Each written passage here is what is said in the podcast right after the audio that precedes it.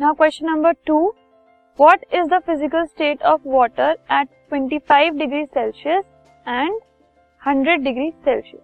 तो 25 degree Celsius पर water हमेशा लिक्विड स्टेट में रहता है, ठीक है, और 100 डिग्री सेल्सियस में वो गैसियस स्टेट में रहता है। This podcast is brought you by Hubhopper and Shiksha अभियान।